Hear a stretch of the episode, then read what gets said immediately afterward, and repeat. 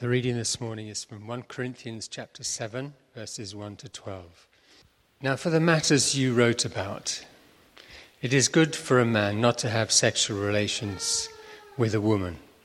But since sexual immorality is occurring, each man should have sexual relations with his own wife, and each woman with her own husband. The husband should fulfill his marital duty to his wife, and likewise the wife to her husband. The wife does not have authority over her own body, but yields it to her husband. In the same way, the husband does not have authority over his own body, but yields it to his wife. Do not deprive each other, except perhaps by mutual consent and for a time, so that you may devote yourselves to prayer. Then come together again, so that Satan will not tempt you because of your lack of self control. I say this as a concession, not as a command. I wish that all of you were as I am. But each of you has your own gift from God. One has this gift, another has that.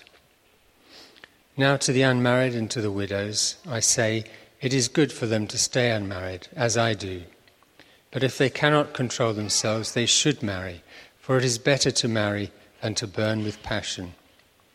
To the married, I give this command not I, but the Lord. A wife must not separate from her husband, but if she does, she must remain unmarried, or else be reconciled to her husband. And a husband must not divorce his wife. To the rest, I say this I, not the Lord. If any brother has a wife who is not a believer, and she is willing to live with him, he must not divorce her. And if a woman has a husband who is not a believer and he is willing to live with her, she must not divorce him. For the unbelieving husband has been sanctified through his wife, and the unbelieving wife has been sanctified through her believing husband. Otherwise, your children would be unclean, but as it is, they are holy. But if the unbeliever leaves, let it be so. The brother or sister is not bound in such circumstances. God has called us to live in peace. How do you know, wife, whether you will save your husband? Or how do you know, husband, whether you will save your wife? This is the word of the Lord. My name's Kirsty. I'm married to Pads, and I am the curate here at St Matthew's. And congratulations, Emily, Joe, Colin, family, and friends. This wonderful celebration today. And uh, yes, I've drawn the short straw on this passage because uh, we are doing a series in 1 Corinthians. And so today it is chapter 7, all about marriage and sexual relationships. I think there might be a picture coming up in a minute talking about marriage. Do we recognize this couple? So actually, I thought it'd be much better today if I interviewed Joe, Joe and Colin, and, and, they could unpack this passage for us. no, I, I jest, I jest. Well, I read so many commentaries about this passage. I think I was going around in a bit of a whirlwind with it all, really. But anyway, there, I'm going to be going through the whole passage. You've only got 1 to 16 in the service sheet. But there are Bibles that have hopefully been dotted around the church. So if you're following me, I'm on page 1148. It's 1148. Chapter 7, 1 Corinthians. And this is the Apostle Paul who is responding to a letter that has been written to him by the people of Corinth. They've got lots of questions. And the first question that he answers at the very beginning, chapter 1, now, sorry, chapter, verse 1, uh, chapter 7. Now, for the matters you wrote about, it is good for a man not to have sexual relationships with a woman now, Thiselton, who's one of the uh, commentaries I read, says that in actual fact, this is not Paul speaking when he says it is good for a man not to have sexual relations with a woman. It's actually, he suggests, something that's in the letter. And what has happened in Corinth? Corinth was a trading city that was really flourishing, and anything went in Corinth. People were sleeping with everybody, people were sleeping um, with prostitutes, temple prostitutes, and everything got really out of hand. People were, as we uh, heard about last week from Tracy, they were suing one another and taking one another to court. And it's into this situation that Paul comes and he speaks to them. And so it's important to understand that there were people in the church who were not honouring their marriage vows. Instead, they had come and put their faith in Jesus Christ and they thought, right, now what we need to do is we need to get out of this marriage or we need to go and have sexual relations with other people who we're not married to. There was all sorts of things going on. And so Paul is answering this question by saying sexual immorality is occurring within the church and all around the city. But you are called to be holy people. Christians, when they marry, their marriage is called to be like the Lord Jesus Christ. And I know he obviously wasn't married, but he lived a holy life where there was no sin. And so this whole letter is about living holy lives in response to the Corinthians question because they're saying, well, surely we shouldn't have sex with anyone then because that would make us very spiritual and very pure. And he's saying, no, hang on a minute. You're not meant to just change everything just because you come to put your faith in Jesus. You're meant to stay as you are. If you are married, then stay faithful to your wife. Only have sexual relationships with her. And to wives, remain faithful to your husband and only have sexual relationships with him. And I think Paul has actually had quite, um, quite a hard press over the years because he's always been seen to be very sort of anti marriage, really. And I don't think he is at all because he says in his letter to the church in Galatians that, um, that we are all one in Christ. When we are baptized in Christ, we are all one through faith. There is neither Jew nor Gentile, neither slave nor free, nor is there male and female, for you are all one in Christ. And he doesn't say that men are better than women or in charge of women or women are in charge of men. We read here that the wife and the husband, neither of them has authority over their own bodies, but they are to give lovingly to one another. So, having been married some 35 years now, I know that marriage has lots of challenges. Sexual relationships is one area that we have a big challenge in. I remember many years ago Pad saying to me about, um, well, shall we go on the marriage course, which is something that they run at Greyfriars Church and other churches? And I remember saying, why do we want to go on the marriage course? There's nothing wrong with our marriage. He said, Well, it's all about relationships. So we went on the marriage course, and actually, it was one of the best things I've ever done. And they have a whole evening on sexual relationships, on sex. And it was one of the best things that I have ever done. And it has really, um, not just in the sexual sense, but it has really encouraged our relationship completely because you listen to one another, you honour one another, you respect one another. And I found it really, really helpful. So I would suggest to people who haven't done the marriage course, whether you have struggles or not, it is really, really good and really worth doing. And there's also a couple of books that I've found very useful over the years, written by uh, Stormie Omartian, called The Power of a Praying Wife and The Power of a Praying Husband. Now, what I actually learned is that I can't change my husband. I thought I could. But actually, what happens when you start praying is that actually God changes you. And, uh, and as a result, uh, the whole marriage, the whole relationship is so, so much better.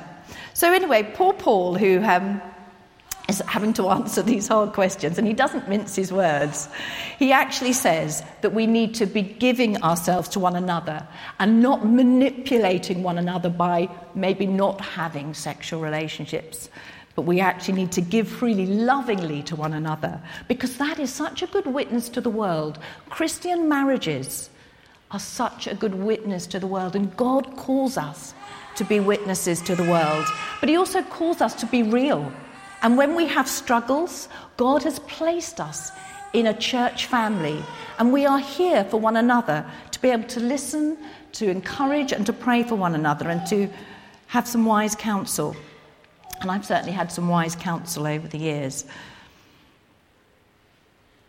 So Paul goes on to say, do not deprive each other except perhaps by mutual consent and for a, for a time that you may devote yourselves to prayer.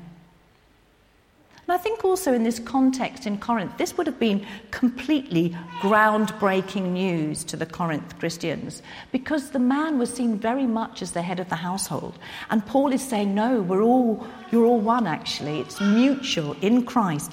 It is mutual. We're all equal, which I think is uh, really important. So don't abstain from sexual relationships. Come together so that Satan will not tempt you because of your lack of self control.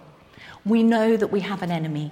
There is nothing more than Satan, our enemy, likes than to destroy Christian marriages.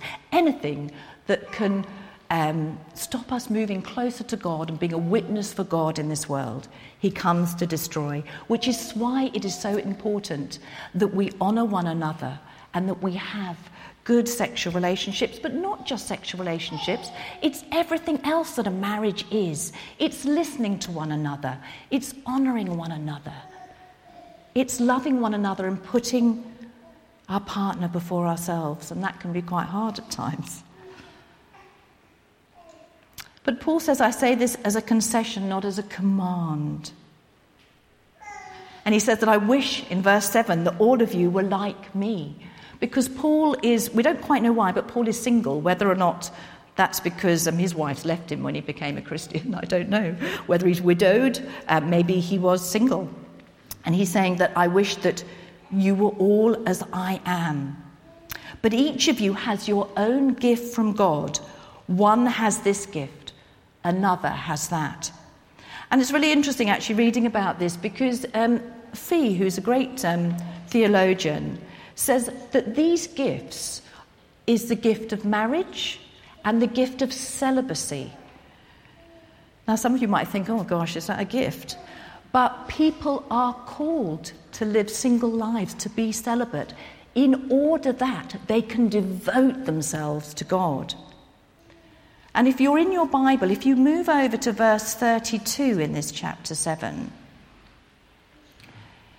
Verse 32, Paul says, I would like you to be free from concern. An unmarried man is concerned about the Lord's affairs, how he can please the Lord. But a married man is concerned about the affairs of this world, how he can please his wife, and his interests are divided. So, marriage is a gift, and celibacy is a gift. They are both gifts from God.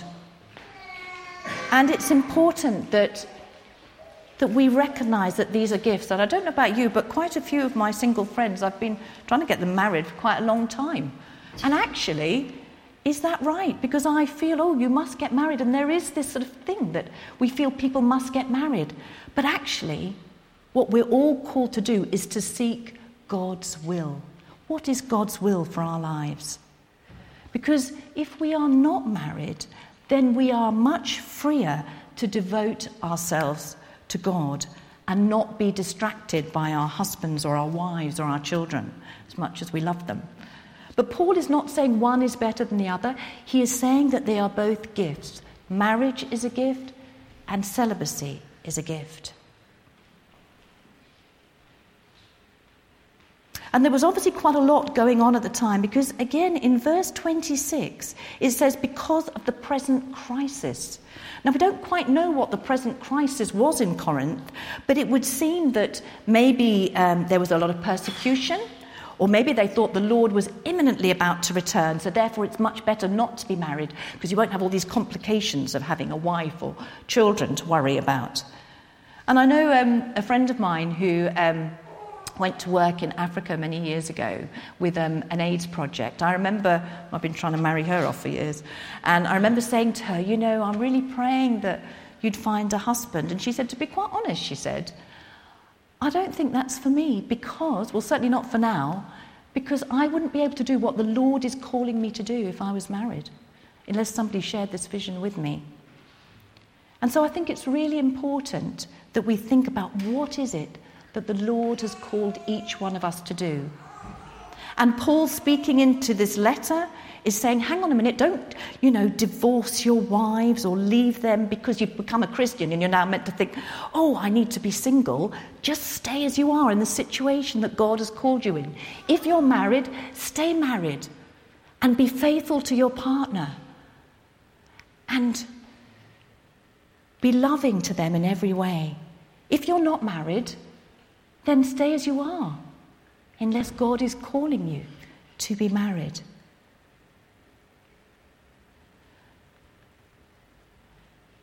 A woman is bound to her husband as long as he lives, we read towards the end of the chapter in verse 39. But if her husband dies, she is free to marry anyone she wishes, but he must belong to the Lord. It's interesting because a lot of people feel that they should only marry a Christian. And if they are a Christian. And uh, that obviously would, if certainly if you're widowed, that would seem to be very applicable in this case. But I would be on my own now if I, um, if Pads had listened to what I had said many years ago, because Pads, when he came to faith, I remember him saying to me, I've given my life to the Lord. And I went, Oh, great, because we were married at that time.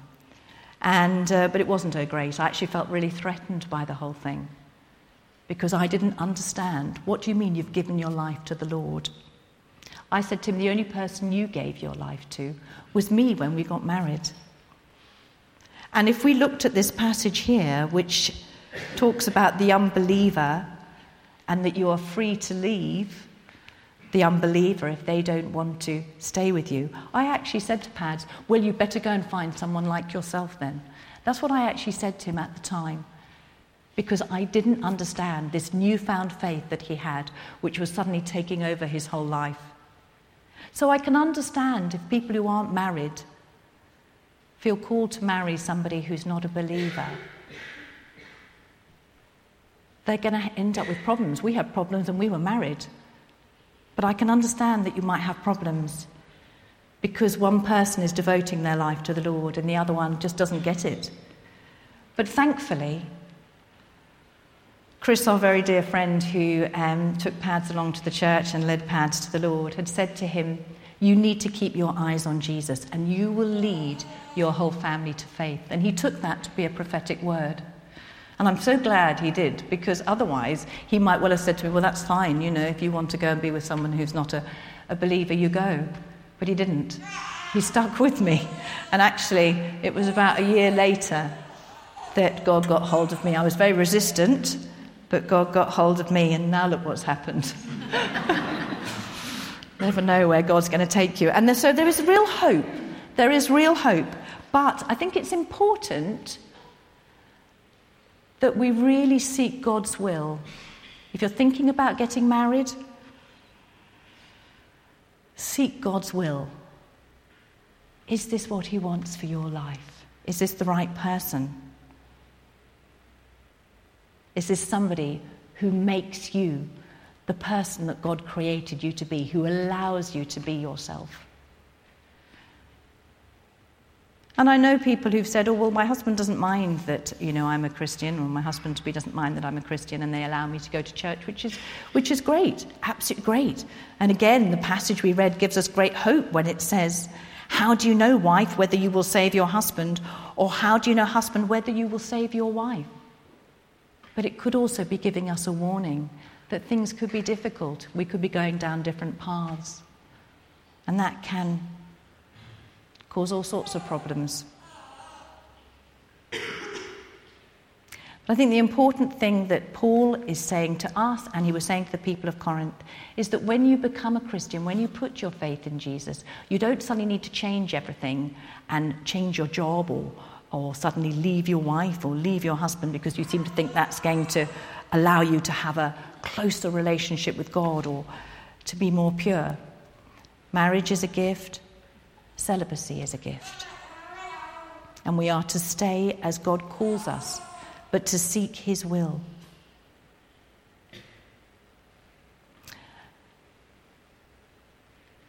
And there's some difficult passages here, which we, well, some scriptures that to wrestle with. Um, now to the unmarried and the widows, I say it is good for them to stay unmarried as I do.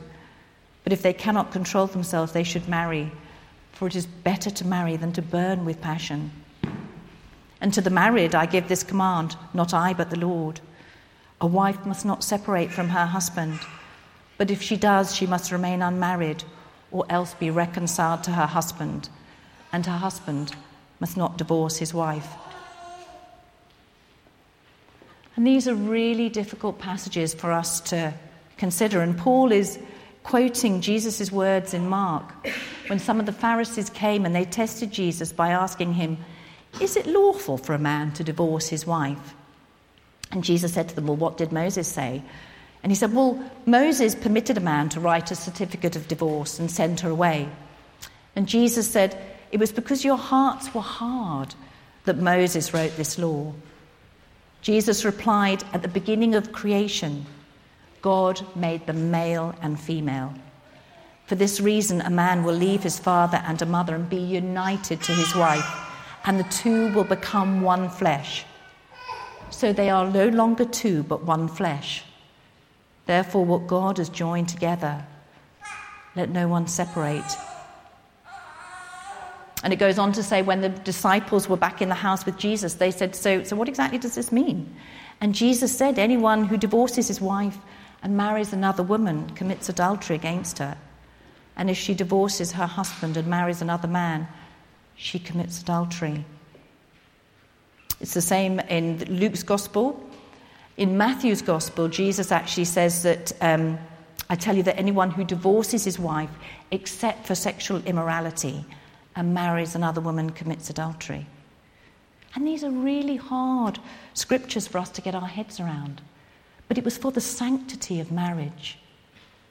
And God wants to keep his people holy and to be a, a witness to the world. We have been set apart to be a witness to the world in our marriages, in our lives, in our relationships.